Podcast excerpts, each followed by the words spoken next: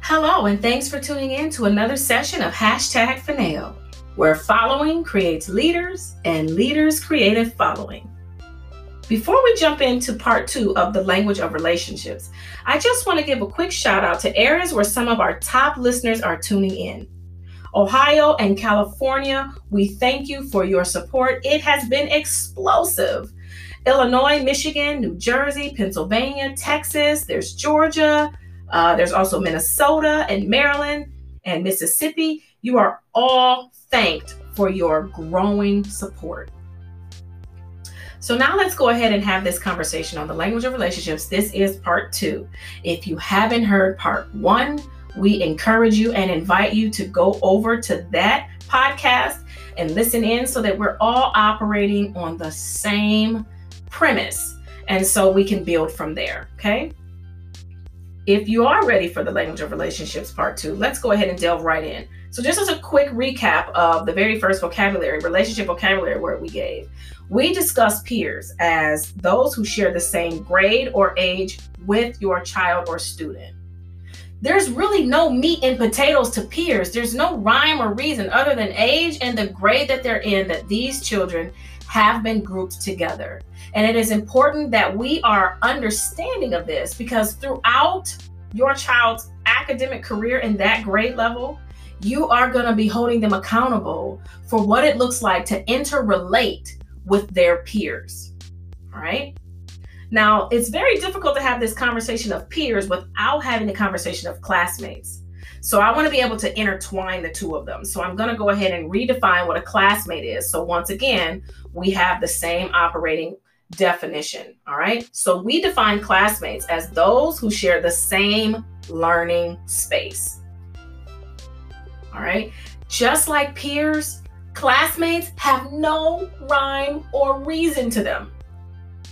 Teachers are not sitting down with their principals and other colleagues of theirs to say, let's make sure all of these friends stay together. And oh, we want to make sure this child has a friend over here. And we want that to be the premise for why we place kids where they are. We are not wizards in that regard.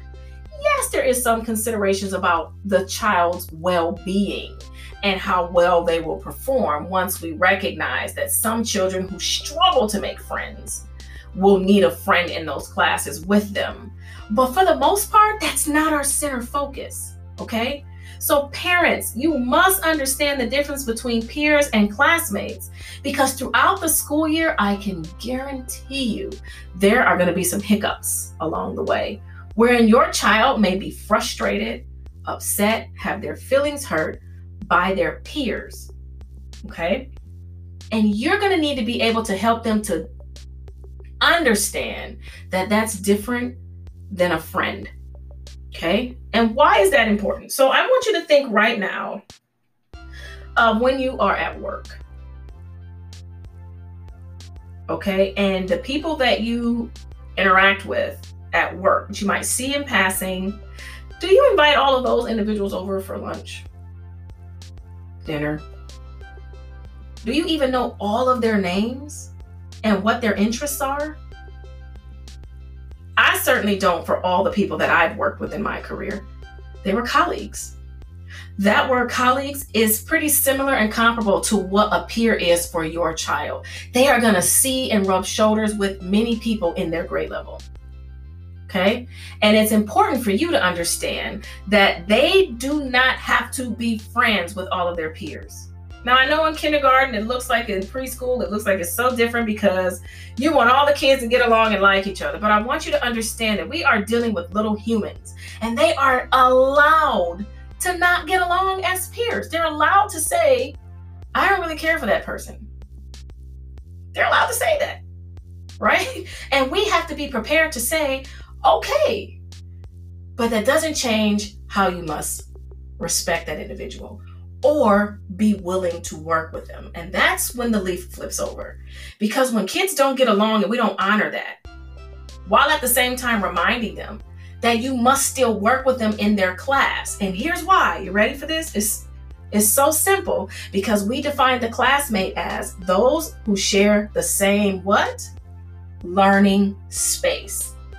So there will be times when you are working with peers who may not share the same learning space with you all day, but at some point in the day they will. But they're a peer that you might not really care for. No problem. But you're in this reading group together because your needs are similar. And I need you to learn in this space of a class. So peers and classmates, they sort of are intertwined.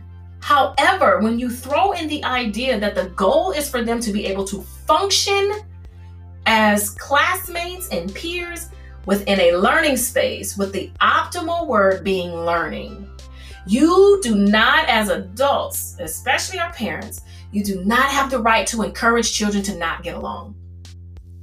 Because in that same idea of imagining and picturing your workplace and how many people you really don't know and how many of those individuals you might not care for and might not invite them home for dinner or to your birthday outings, right? You have all of that to help you to relate to a child is saying, yeah, I might not get along with them, but remind them that you still have to go to work with them.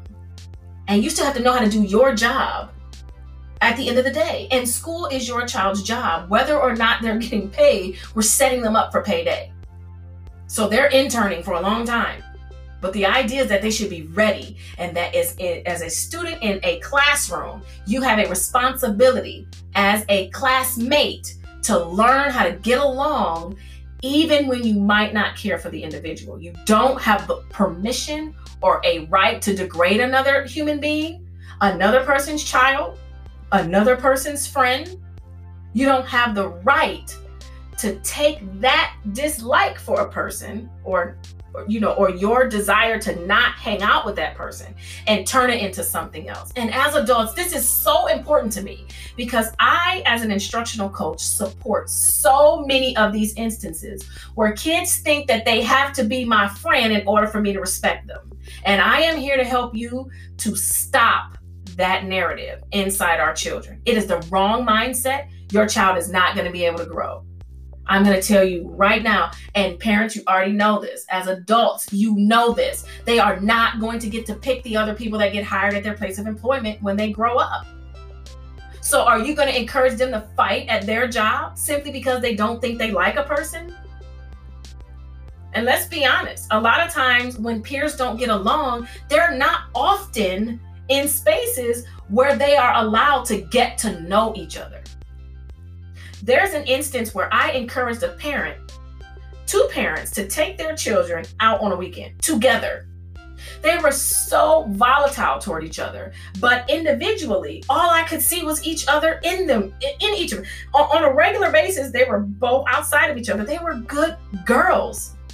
They were thoughtful girls, but together it was like venom. When they took those girls outside of the school setting and hung out with them together, got to know each other as parents, and the kids got to know each other as peers, it changed the way they related at school. What they learned was that they had so much more in common than they had different.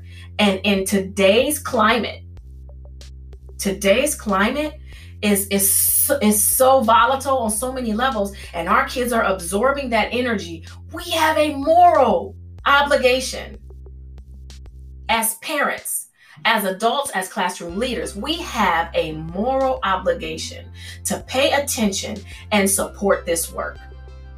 It is negligent of both individuals, of a teacher and a parent, to ignore the truth that we must all try to figure out the ways in which we can get along so that it can supersede the small things we might not be able to get along at. Now, I'm not saying that every peer has to be friends, but I am saying that every peer must learn how to treat each other and be respectful. And that comes from teaching your kids how to create boundaries as peers and as classmates and, and how to respect them because I've heard kids use words like, hey, I don't want to be bothered, leave me alone, you're mean. And that other kid just doesn't know how to stop. And they keep picking at that child. We call it bullying, but today I don't I don't see that as bullying. I see it as a kid who doesn't respect boundaries.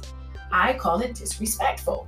And we need to teach our kids how to respect each other so that they can respect each other's words. When a child says enough, You do not have a right to give them one more whack on the back, or one more shove to the ground, or one more dunk on the head. You don't have that right.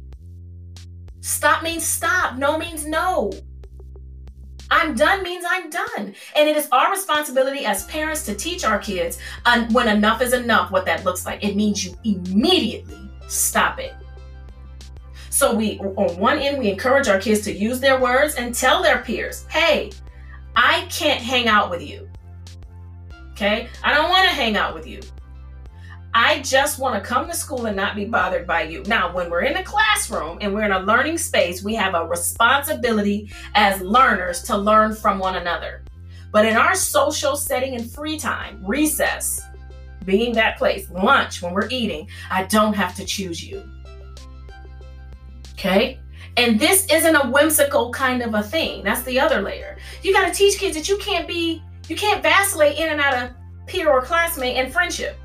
No, no, no. This person is either in the boundary of peer or you've allowed them into the boundary of friendship and they stay there even when it's hard.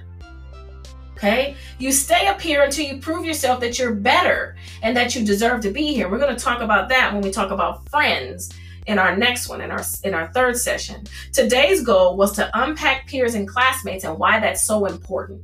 Okay? Now remember, when we talk about classmates, that whole idea of learning space is important because as peers, you can sometimes be unmanaged because that's recess, right? When you're with your peers, you just hang out, all y'all on the playground. That's what I want you to think about right now. Your peers, all fifth graders are going outside for recess at the same time, right? Again, teaching our kids how to use those words so those peers that are not wanted respect when they're not wanted and that they don't get their feelings hurt because someone is simply saying, We don't have similar core values. I don't want to play with you on my social time.